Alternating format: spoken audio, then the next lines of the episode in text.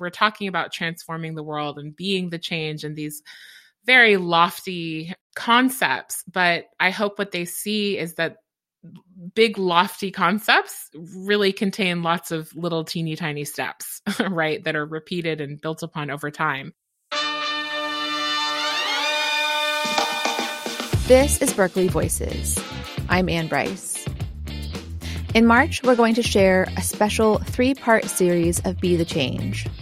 It's a podcast hosted by Berkeley Law's Savala Nolan, where she interviews changemakers about how they became and are becoming the change they want to see in the world. To introduce the series, I talked with Savala about Be the Change and why it's been such a passion project for her.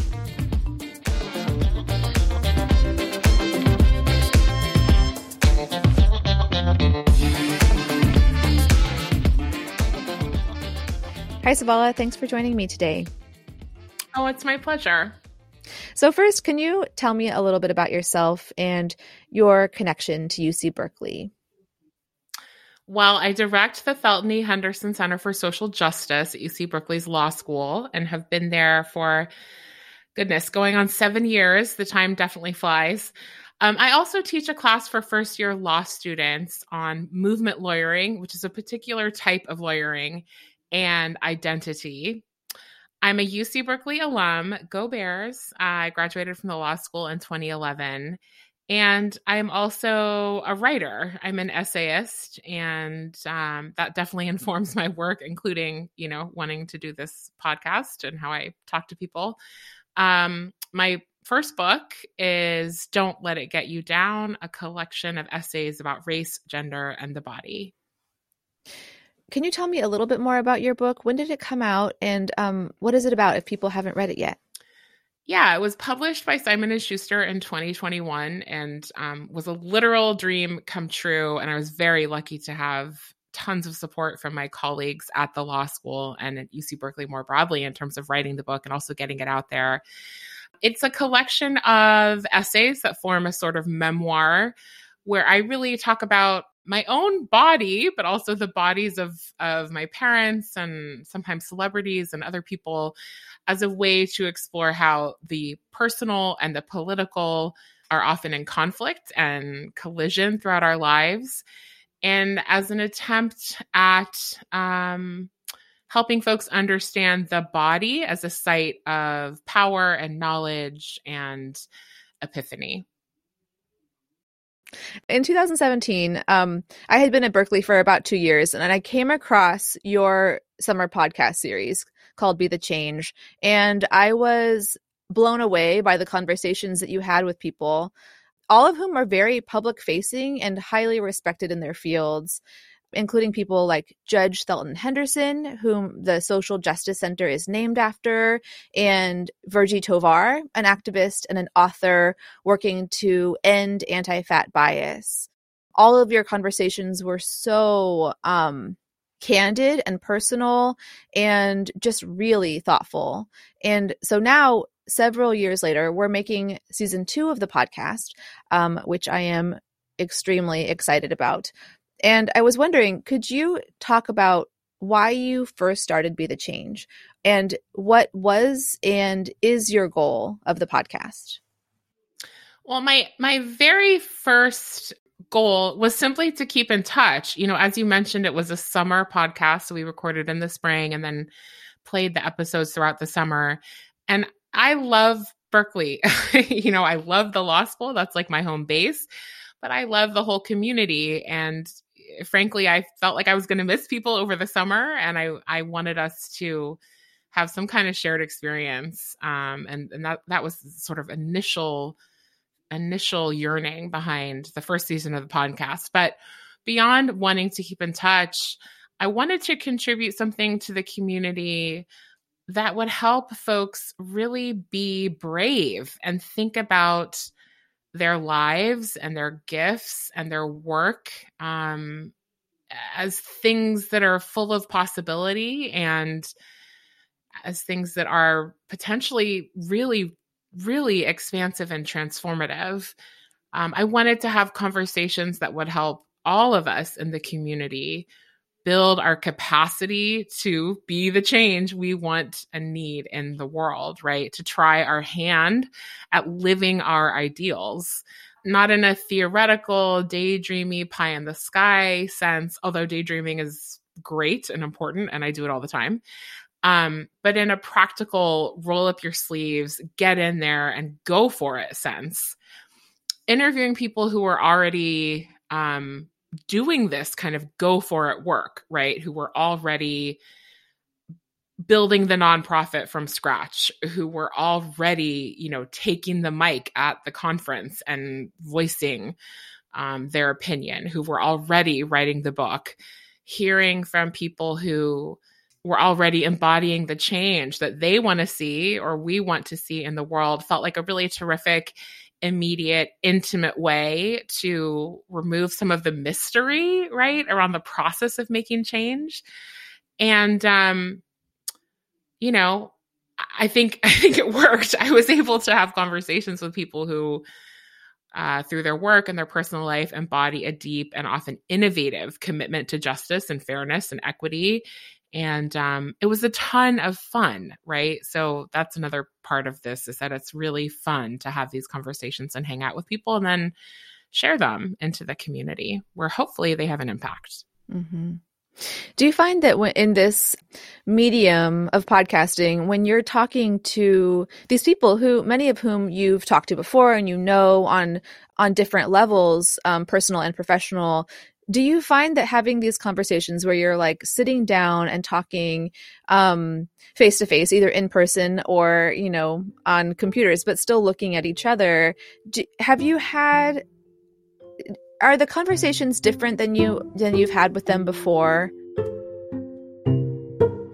Absolutely. I mean there i think there's something magical about two microphones or a recording booth you know it, it makes me think of like you know not at all in the romantic sense but like it's the difference between fluorescent light and like candlelight. You know getting in the recording booth with someone it, it just feels special mm-hmm. and um intimate just in the sense of two people relating to each other with a lot of honesty. The conversation always goes somewhere unexpected you know, I always laugh. I always learn something about someone who I thought maybe I knew a ton about. And that just personally, like selfishly, has been really fun for me to get to see a different side of people than um, I normally see. But also, I hope that it's revelatory and interesting for listeners. Mm-hmm. So, the people that you talk to, they're all embodying the change that they want to see in the world in all different ways. And they're at often different points in their careers and, and in their their work that they've been doing. And I'm curious how you choose who you interview. Well, I'm thinking about people who through their work or perhaps their personal life or you know by dint of their identities are creating new ripples and waves of transformation, right? Whether big or small, the tangible, appreciable benefits of which redound to the common good and especially to marginalized people and communities. I guess that's kind of a poetic way of saying that I look for people who have started something that wasn't there before and that makes the world a better place. So we talked a little bit about who you spoke with during your last season, and I was wondering if you could give us a little preview of this season, maybe who you talked to and a tidbit from each of your conversations. Oh, I would love to. So I loved all three of these conversations, and each was wide ranging and surprising and fun, but I will try to pluck a personal highlight from the mix for each one.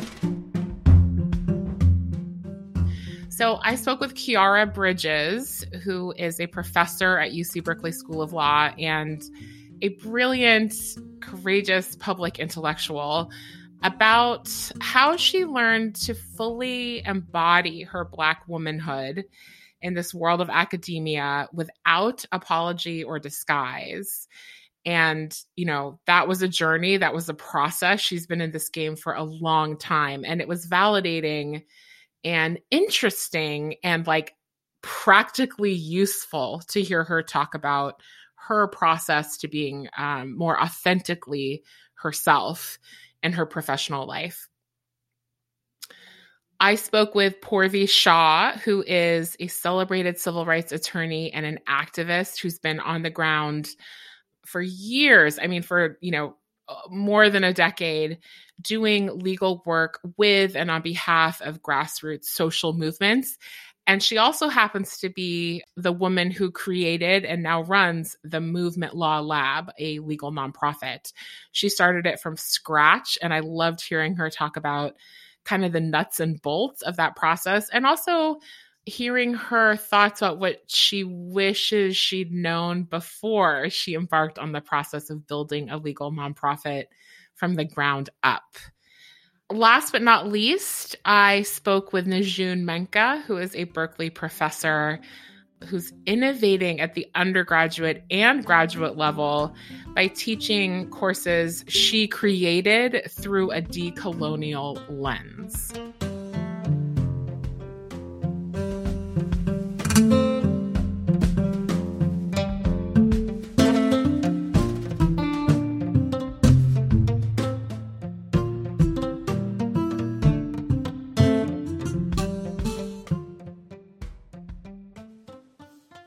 So today is March 1st, and it's the beginning of Women's History Month.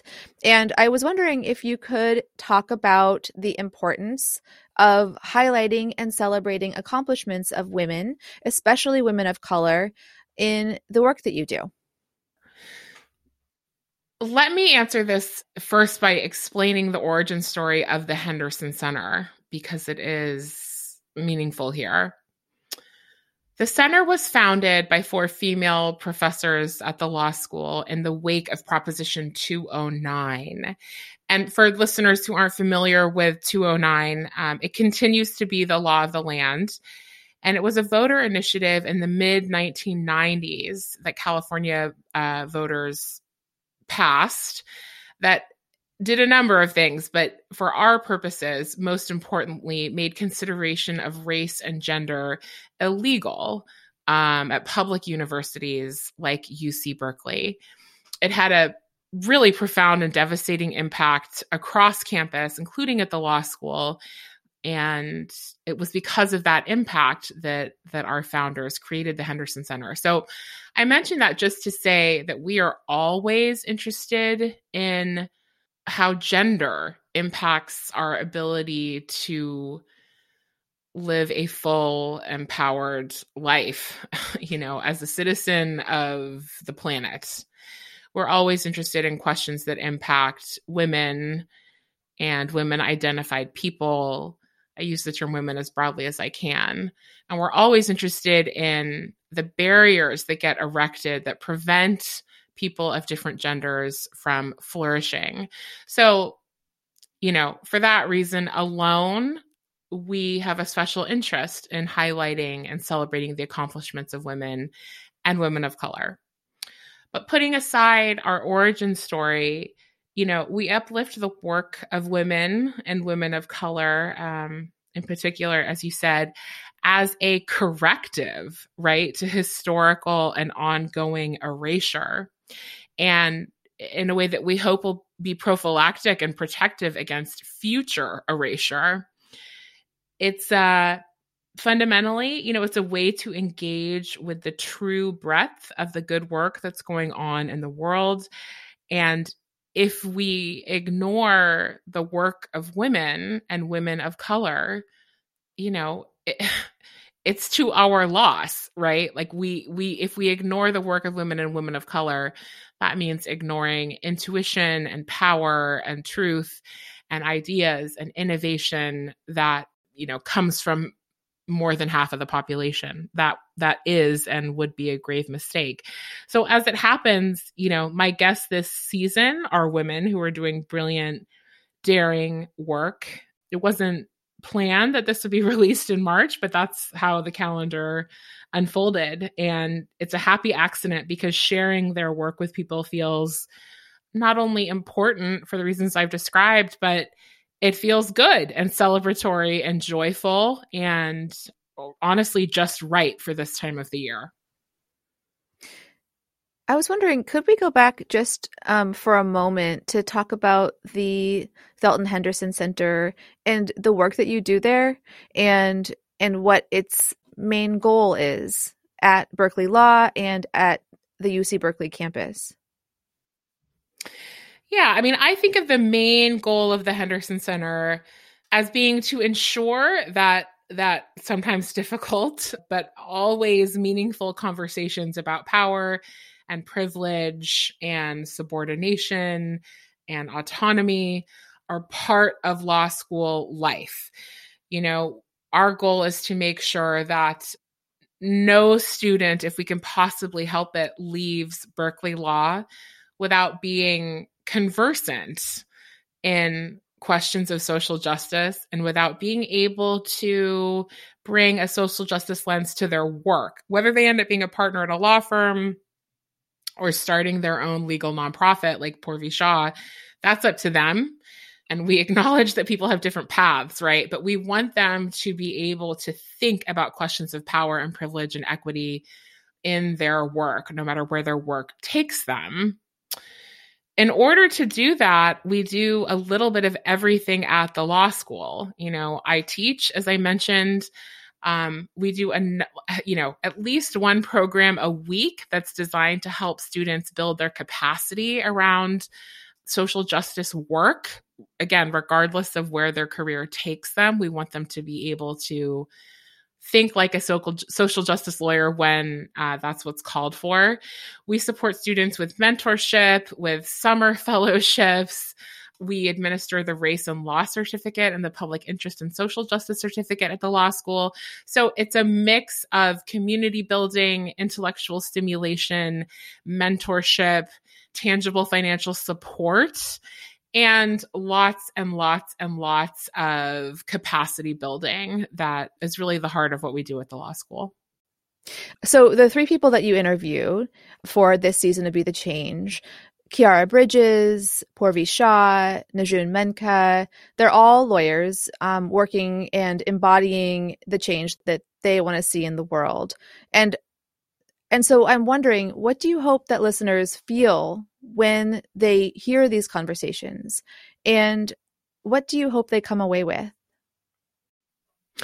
Well, I hope they feel inspired. And, um, you know, it's a cheesy word, but I, I use it advisedly, right? I hope that they feel stirred, uh, awakened, like maybe they have a little more faith in the spark inside them that is capable of transforming the world.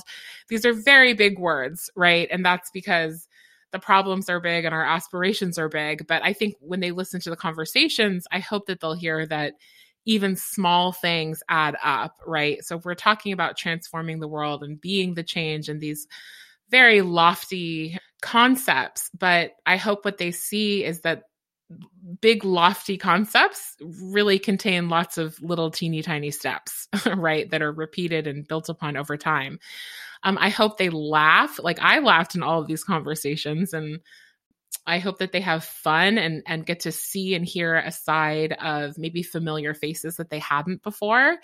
And really, truly, truly, I hope that they take away practical knowledge, you know, action steps, for lack of a better word, that they can, you know, meld and transform and layer on to their own dreams and their own projects, right?